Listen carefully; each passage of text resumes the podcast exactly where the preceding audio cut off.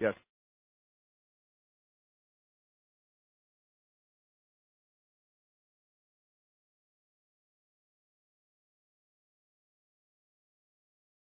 I didn't hear.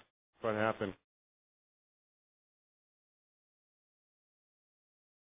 Okay. Yeah, we should pray for that, for sure. I didn't even know about that. Too busy this morning down here. So, um, I don't know the details. God knows the details, and I'm sure you guys can look it up. But um, let's pray. All right.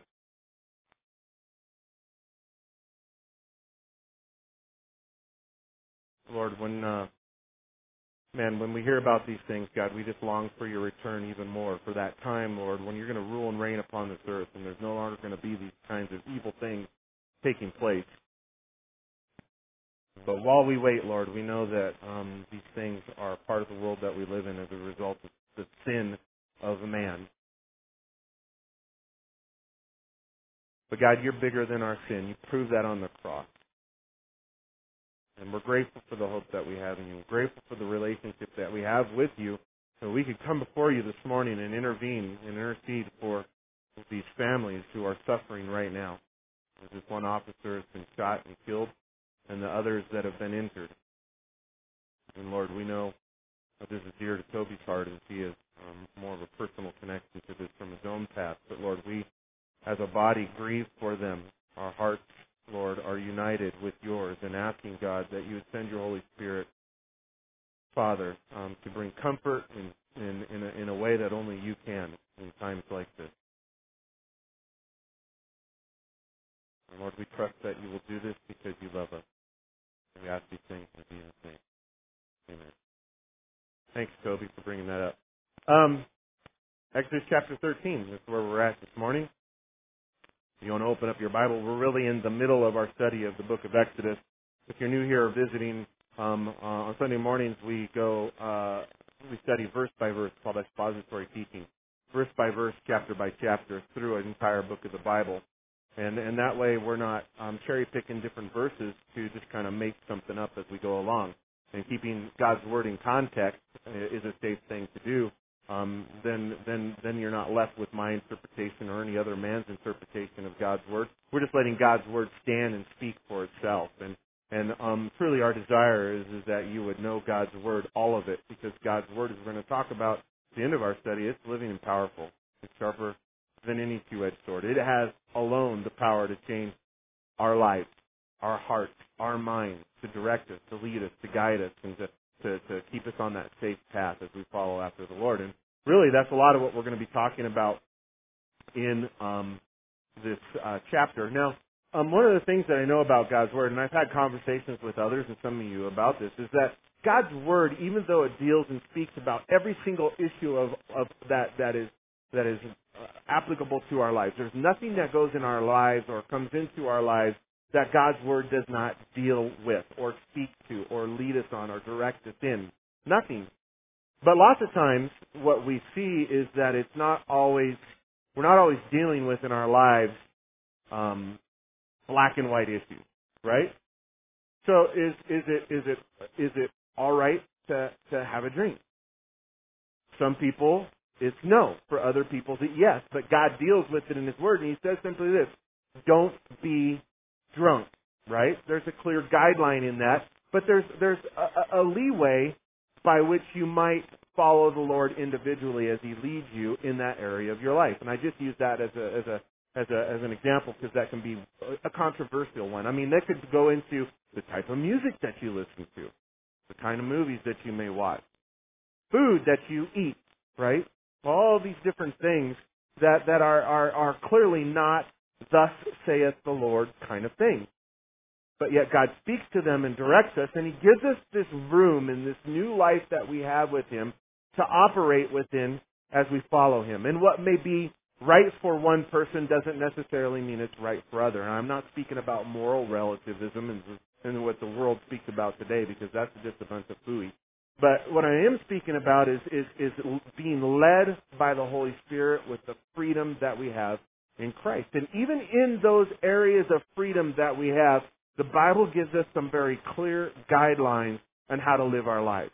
and what that looks like and how to be in the place that God wants us to be even as we live free. And and we're going to talk about what that really looks like. I was going to ask my dollar my my um daughter uh, I didn't know for sure if I was going to say this but I'm going to use this as an example. So hopefully I have your permission, Molly. Later we can you can get on to me. But my daughter, she's awesome. I love her. She just turned 18 in the beginning of this month. Yeah, and um of course, when you turn 18, you're now what? An adult. That's right. And and being an adult, uh, there there comes at least being 18. Sometimes it comes with this idea of that now I can do whatever I want. well, my my daughter is very respectful and she's a, a good a good daughter. And but every once in a while, since she's turned 18, she does this in kind of a joking way when she knows that I'm going to say no to something that she's asking. She's all, well, you do know that I'm now 18. And and so we had this discussion the other day at our table, and we were talking just about this idea of being free, or being our own person. And and what I had the the the um, awesome privilege of doing was just re, just talking to her, and it was a reminder for me, and really that's what I'm, I want to I want to talk to you about. But what I had the awesome opportunity to do was be able to talk to her about that just because you're 18 and turn become an adult doesn't mean that you're you're you're you are your own person. Now we're individuals, right? And we're not like everybody else. Not own person in that sense, but your own person in that we're never without accountability. And even while Molly's living in my home, she's still accountable to me and her mother, right?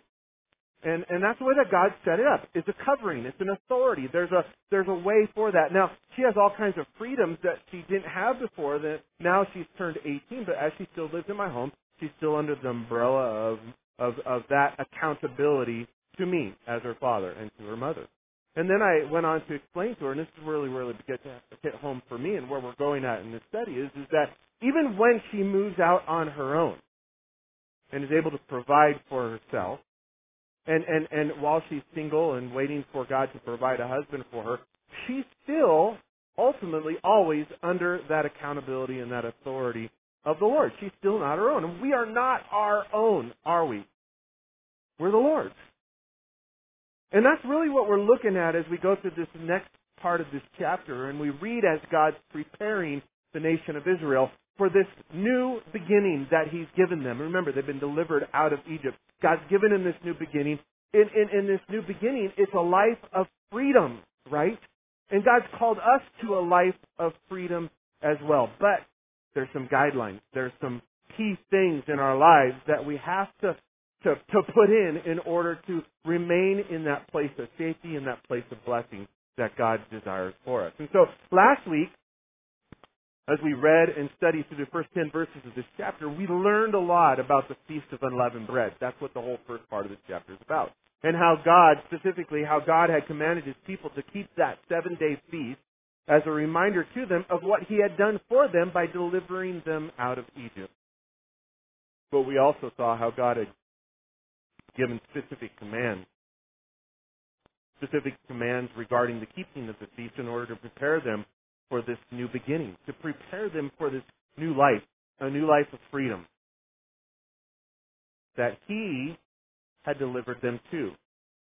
Now, follow me here for just a second. President Dwight D. Eisenhower had his first inaugural address on January 20th, 1953.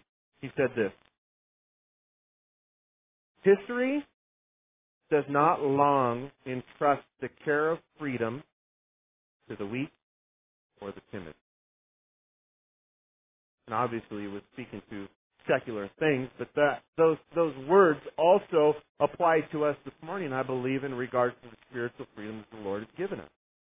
History does not long entrust the care of freedom to the weak or the timid. And considering, as you guys probably all well know, considering that President Eisenhower was also a five-star general who served during World War II and helped lead the, the Allies to victory, I think it's safe to say that he knew a thing or two about the high cost of victory as well as the responsibilities of freedom that come with it.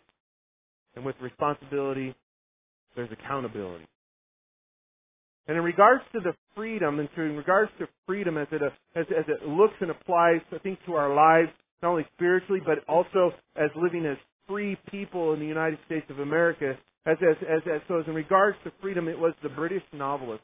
Also, he was a pastor of a church in England. But, but there's a British novelist, Charles Kingsley, who said this.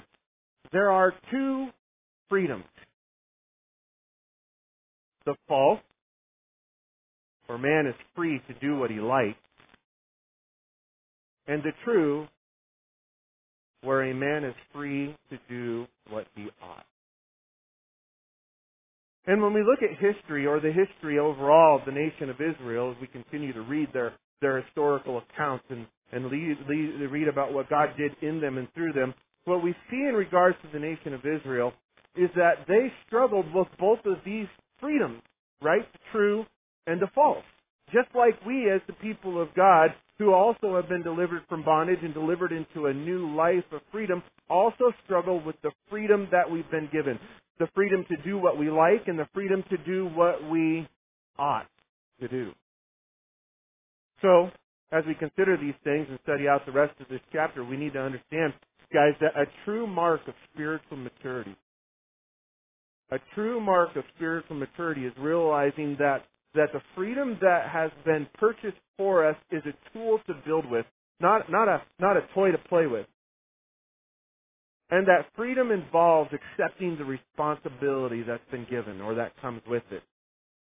And as we consider Israel's Exodus experience, the total Exodus experience, and these things that God was now saying to them and the things that God would do for them in this chapter, we ultimately see that God was teaching them that their future success, their future as, as in regards to a life of freedom, that their future success really hinged on three important responsibilities. This is what we're going to look at this morning. If you're taking notes, the first is this consecrating of themselves to Him. That was the first thing, a first key in regards to navigating through this freedom or living in this place of freedom. Secondly, it was it was the second key is in regards to following after him. Being consecrated to him, but also it's about following after him. And then lastly, which we'll look at next week when we get to chapter 14, that we see that there's a third important responsibility that we must employ or, or take advantage of, and it's, it's, it's this trusting in him trusting in Him. So, I'm going to pray, and then we'll read beginning in chapter 13, verse 11. Let's pray. Lord, Father, um, we are grateful for, for what you have freed us from, what you've delivered us out from. God, and as we look back upon this last year, Lord, we, we have this tendency, I think, also to reflect back on our lives as a whole. Sometimes we look back and we see things that are of disappointment, things that are regret. And where we look forward, Lord, with a hopeful expectation that we won't um, do those same things again that uh, cause disappointment or bring regret. But Lord, even as we live our lives today, this life that you've given to us, a life of freedom, a life of blessing, Lord, we know that we're in need of you. And so as we see, God, how you prepared the children of Israel for their lives um, with the inheritance in the promised land and this life of um, you being their um, God and they being um, your people, the same as it is for us. I pray, God, that we would um, learn from them, that we would see these keys, Lord, as they are useful to navigating us through the life that you've given us to live. We see the importance of it, Lord, and not leave from this building this morning unchanged.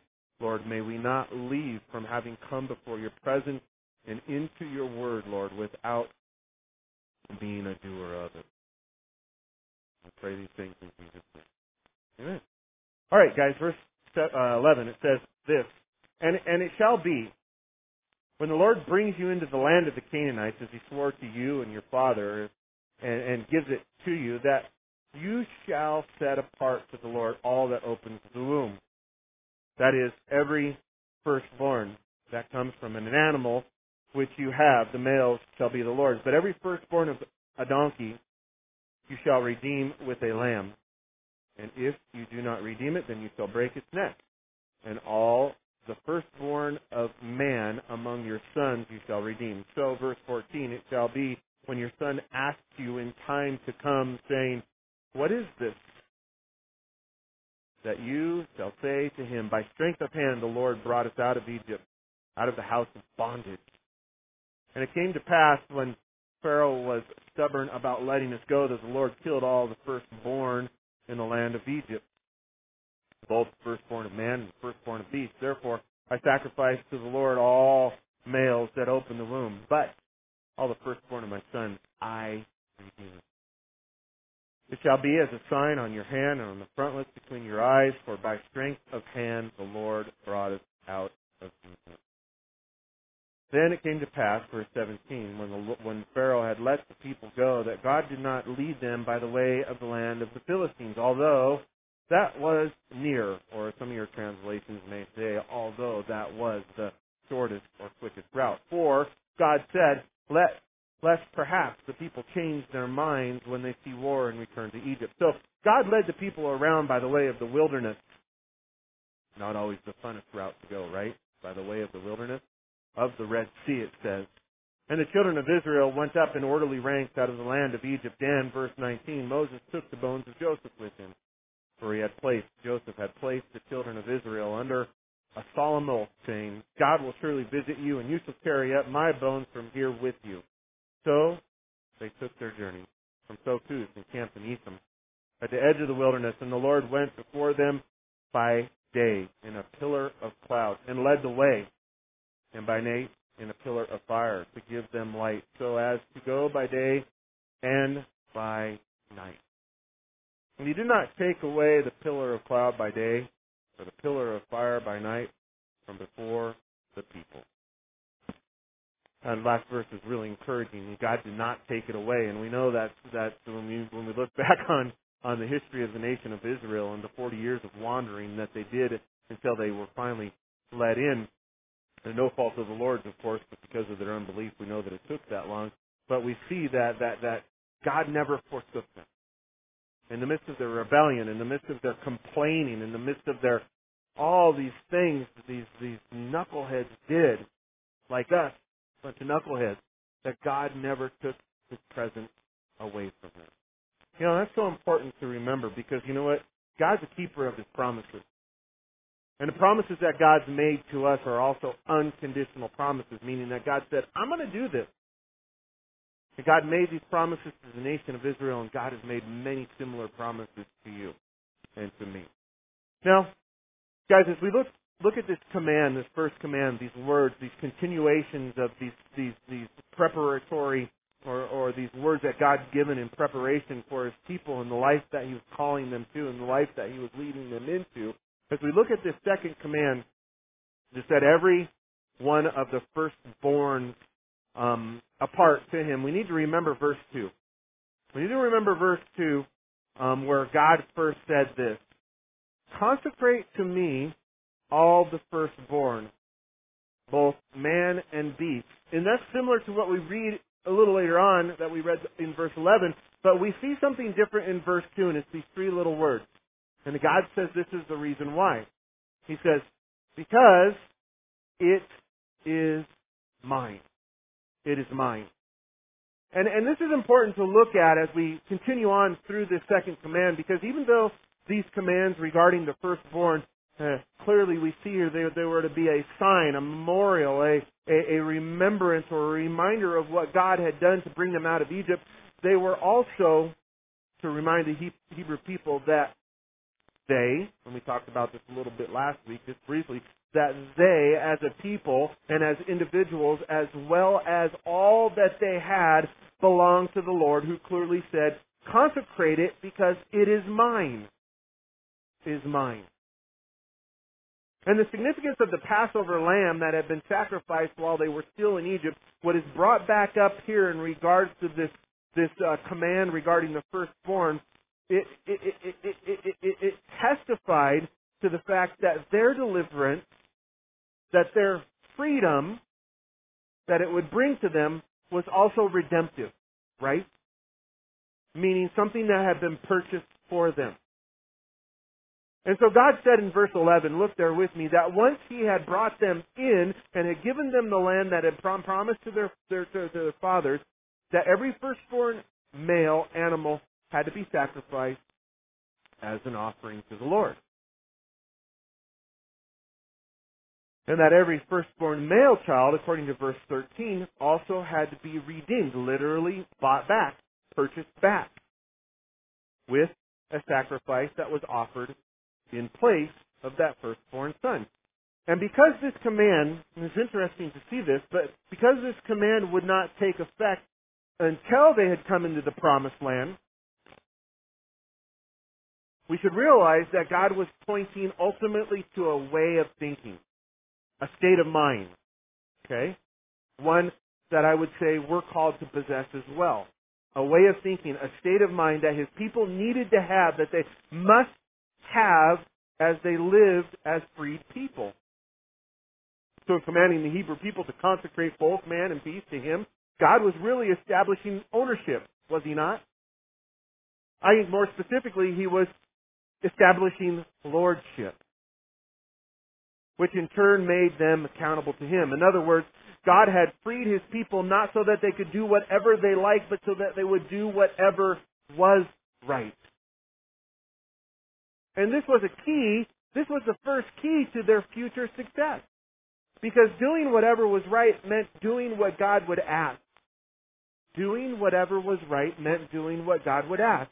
And it would mean keeping God's commands, which, by the way, since we know the history of Israel, that, that God's commands, God law, would be given to them very shortly at Mount Sinai. We see the preparation before this leading up to this. And, and even though these sacrifices and these offerings directly apply to the Hebrew people, guys, they clearly have spiritual meaning to us today. Spiritual significance to us today, us who make up the church. And when we see this, we see this as we look and consider the fact that Jesus, which we've talked about many times up to this point, that Jesus is our Passover lamb, right? And that by his sacrifice we've also been delivered from bondage and have been delivered into a new life, a life of freedom. Because by Jesus' sacrifice, we know that we've been redeemed. The Bible says that we've been purchased by God who paid the sin debt that we owed with the blood of His only begotten Son. And this is what we're told in Ephesians chapter 1 verse 7. As many other places in the Bible reiterate this, but in Ephesians chapter 1 verse 7 it tells us this by saying this. In him we have redemption through his blood, the forgiveness of sins, and in accordance to the riches of his grace. Now, the apostle Paul, he also writes about this in 1 Corinthians chapter 5, verse 21. And he adds a little bit to it, and he goes on and he says this, For he, meaning God the Father, made him who knew no sin, speaking of Jesus the Son, to be sin for us, listen, so that we might become the righteousness of God. Why? So that we might become the righteousness of God. And I point this out, I point to this particular verse as a passage of confirmation because it reminds us that because of Jesus, we have, we, today, we positionally occupy a unique and precious position before God.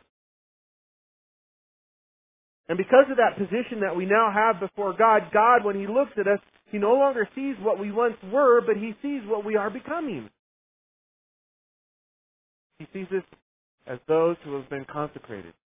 He sees us as those who have been set apart, consecrated to Him, as those who are aware of the fact that He is our Lord. He's our Lord. He's our Master. He's our, we're His servants. And, and because of this, we're accountable to Him. And we've been set free, like the Israelites, to do what is right. Become the righteousness of God in Him. To do what is right and free to no longer do whatever we like. And in Galatians chapter 5, verse 13, these things are summed up by the Apostle Paul, who also said, you, my brothers. You were called to be free, but do not use your freedom to indulge the sinful nature. Rather, serve one another in love. Now, in addition to being consecrated to the Lord, that first key in order to, to, to live, if you will, successfully in that place or that life of freedom that God's called us to, in addition to being consecrated to the Lord, we see in the remaining verses of this chapter as God stopped talking and began to, to, to move or to, to, to take his people, we see that another key to Israel's future success was this following after the Lord. You know, you've heard me say before, and I'm going to say it again, that Christianity is not a self-improvement course. It's not about just getting better. It's not about just doing the right thing. Christianity is about Jesus. Period. And following after the Lord, being in relationship with God, is a key to this life that He's called us to live. And the fact of the matter is, is Israel's exodus from Egypt was not the end of their experience with God. God just didn't save us and say, okay. And God just didn't deliver the Israel people and said, the promised land's that direction. Hope you find it. I mentioned that last week. It was, it was, it was the, the, the, the Exodus experience, the whole thing, it was the new beginning. The new beginning of what? The new beginning of this relationship that God was calling into that would be consecrated on Mount Sinai. And if God's people would obey His will and follow after Him, they would be brought into the promised land and it would be given to them as an inheritance. Sadly, following after the Lord was also something that the Hebrew people historically did not do very well, did they? And we know that in regards to entering the promised land, something that should have taken just a few short weeks ultimately ended up taking 40 years. Because of what? They wouldn't follow. Because of unbelief, it says. They would not follow. And because this generation who who who who was who had been delivered out of Egypt because they ultimately refused to follow God into the promised land, they never inherited the blessing. A whole generation never inherited the blessing. Nevertheless, what we see here is that the promises of God remain. God never left them. God never forsake, forsook them. His presence was always there before him. And the promises of God remain for this next generation. And 40 years later, Moses would be there. We will see him standing on the border of the promised land, and he'll be reminding a second generation of Hebrew people of what God had done, saying to them in the book of Deuteronomy, chapter 4, verses 37 and 38, saying this. The Lord has brought you out of Egypt to bring you in. To give you the land as an inheritance. And guys, this very same thing can be said of the redemption that we've found in Jesus. The very same thing can be said about us in regards to that redemption that we have found or have received in Jesus in that God has brought us out of bondage in order that He might bring us into blessing. Into that relationship with Him. To that place where we're following after Him. However, like the Hebrew people, we must obey God's will and follow after Him if we're to receive all that God has for us. There's so many people, so many Christians, so many believers, we miss out on the fullness of what God has for us because we refuse to follow. So trusting in Jesus, guys, and receiving a new life is just the beginning. Just the beginning. Considering that God has set us free and then leads us through life, this life, one day at a time. And so in that freedom that God has purchased for us, we are free to follow Him. Second key to managing or navigating through this life that God's given to us. And God does this. He does this in order that we might know Him better. Relationship. Walking by His side. Going where He goes. Experiencing all that He has for us. He does it so that we might know Him better. Furthermore, He does this for us so that we might claim by faith everything that He wants us to have. Furthermore, as we daily follow after God, You know what? We come to know ourselves better.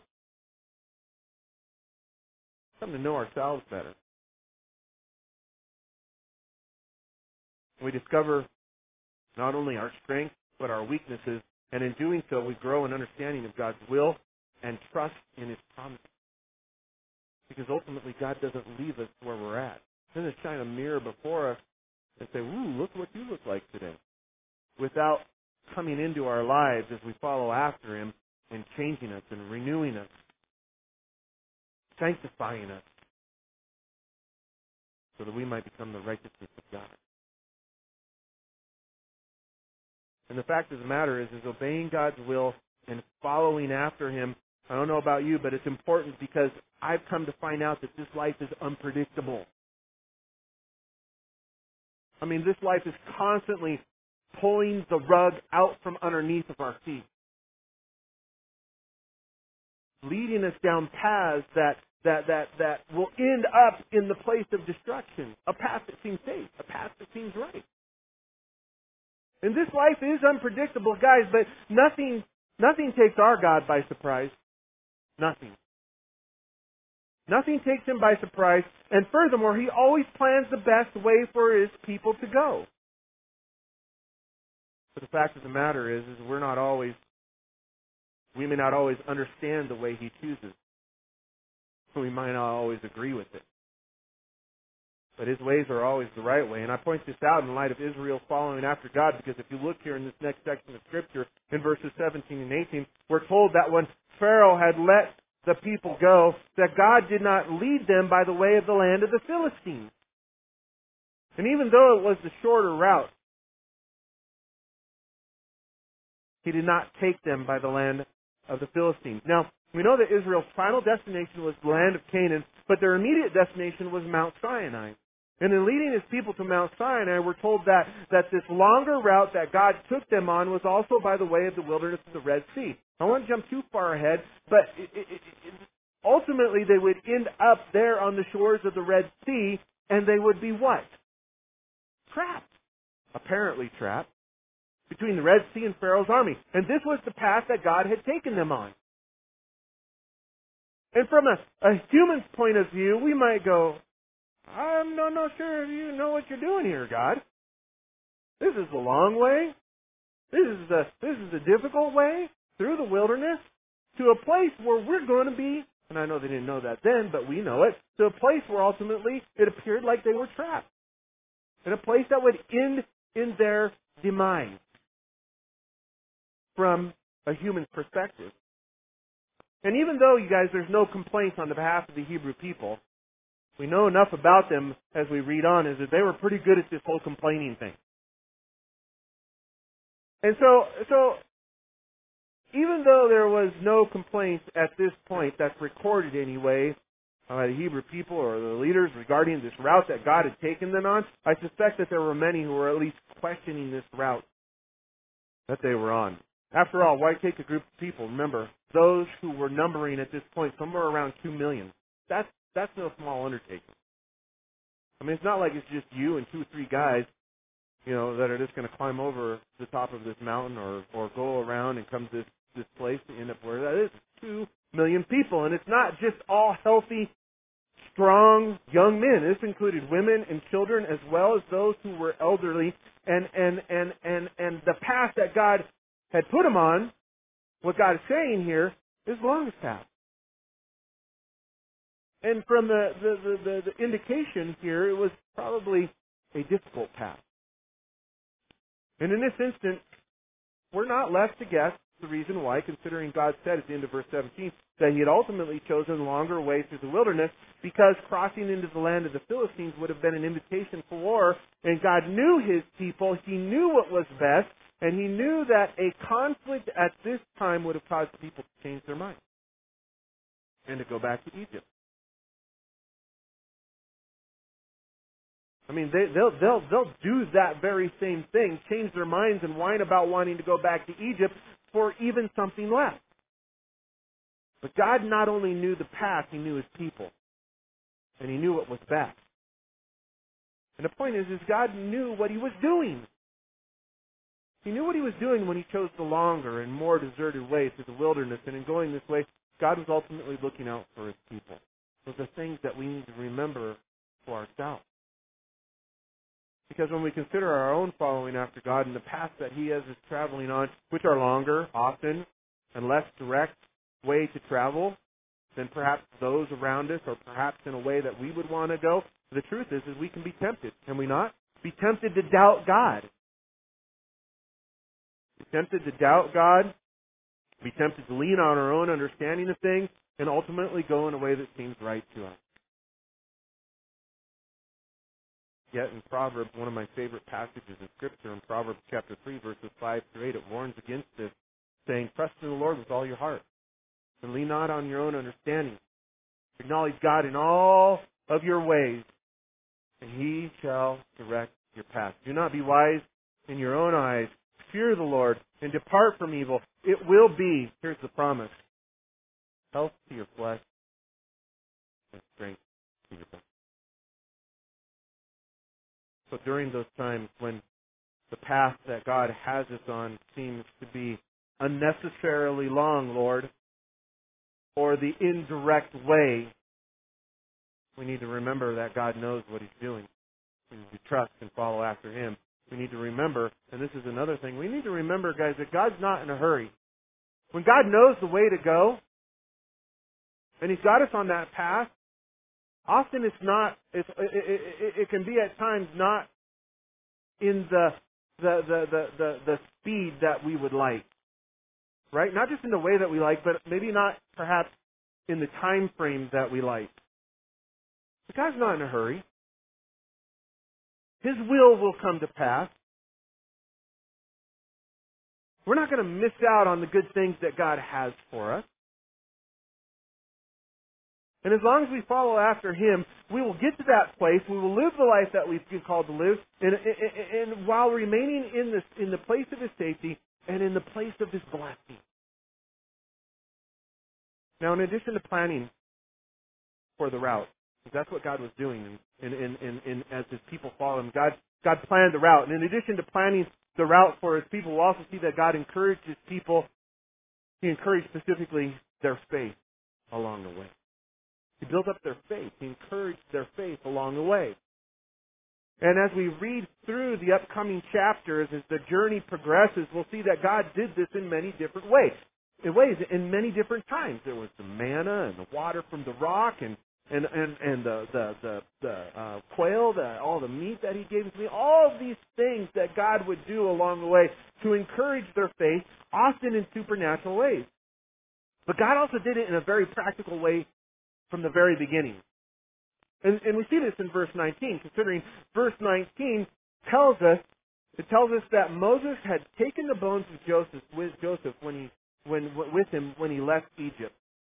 And when we consider this, we see that God was encouraging their faith to follow after them very, from the very beginning. And with every step they took thereafter. Because in verse 19, or in verse 19, it tells us that Moses had taken Joseph's bones with them because of what Joseph had done.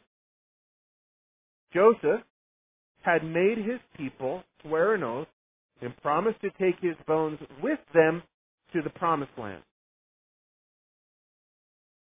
When God delivered Israel from Egypt. And the point is, is, is that Joseph knew that God would keep his promise. Right? Joseph knew this. He wouldn't have had him swear to this unless he knew it was going to happen.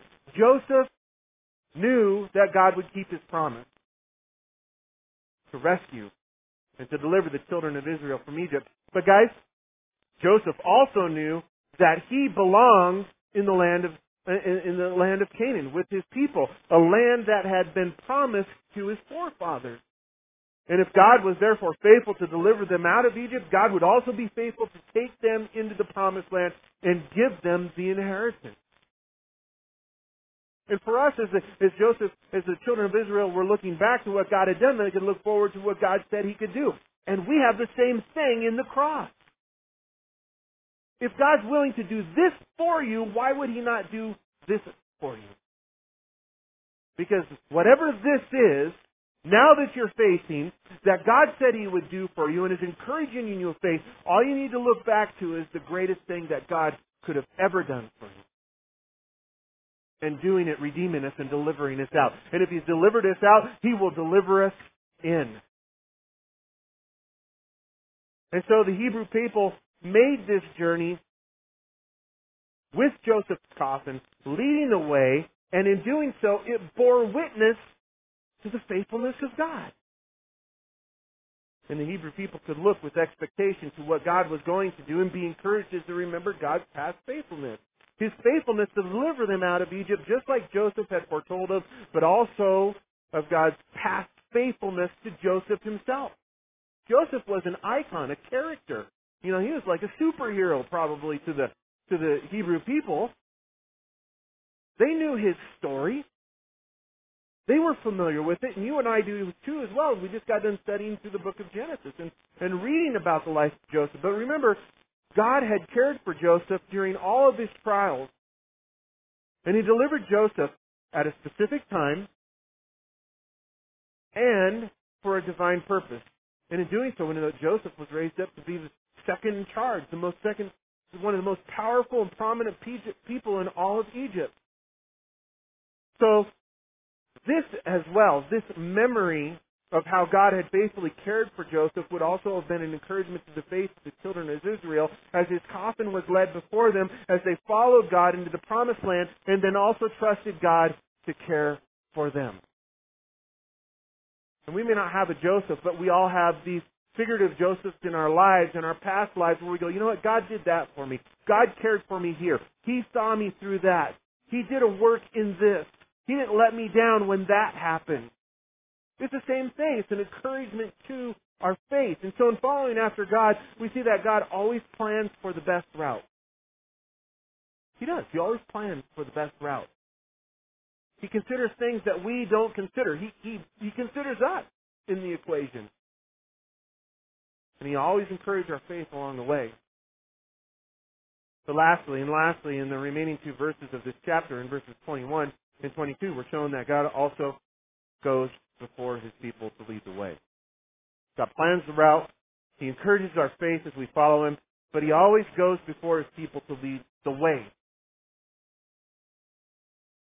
And in regards to the nation of Israel, this was a, a supernatural occurrence we read as God guided them, it says in, in these two verses, with a, with a pillar of cloud by day that became a pillar of fire by night so that they could go by day and so that they could go by night. And this pillar, if you look over to verse 4, chapter 14, is specifically identified in chapter 14, uh, uh, verse 9, as the angel of God or an angel, uh, the angel of God who went before the nation to lead them. And as we read on about the nation's journey in the weeks to follow, we'll see that as they followed this pillar, that, that God would even speak out from it. That he would speak out from it to Moses. And, and, and, and, and the pillar of cloud, it, it, it served a practical purposes. It would shield the people from the hot sun as they journeyed through the wilderness day by day. And at night it became a pillar of fire that gave them light. But more importantly, we see that whenever this pillar moved, guys, whenever this pillar moved, the camp moved. The people moved. Whenever the whenever the pillar moved, the camp moved, and whenever the the, the, the, the, the pillar stopped, the camp stopped. And, and, and it was that simple. And we don't have to complicate this relationship that God's called us to in navigating this freedom that He's given to us because you know what? When He goes, we should go. And when He stops, we should, we should stop. And I know that plays into many different avenues and other kinds of circumstances and specificnesses of it, but if you keep that at the core of it, you're going to be alright. We're going to be okay.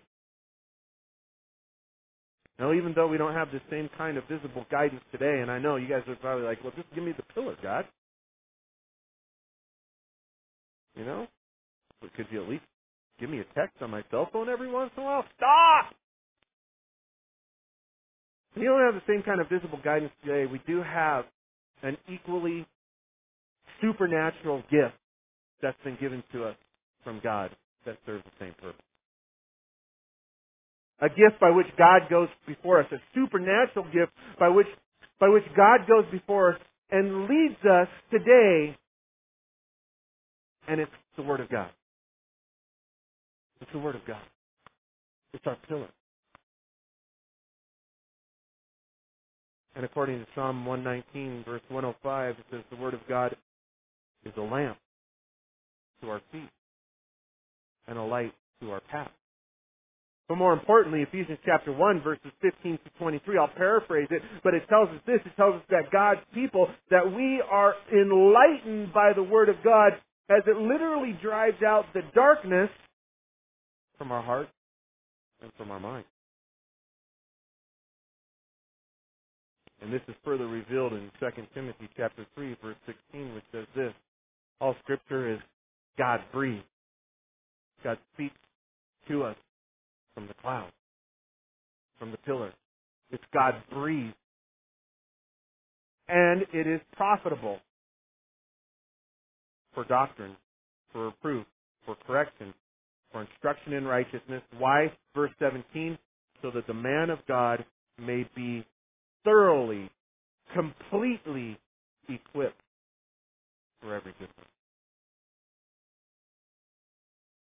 Step a few and again want to come back up, guys. I'm going to end with this. The point is, the point is for us is just like God would speak to Moses from the pillar, so does the Lord speak with us today through Scripture. And I know sometimes they can be difficult to understand, but God's even made that available to us. He makes scriptures clear to us, and, and it tells us that this is the job of the Holy Spirit. We don't have to discern them on our own.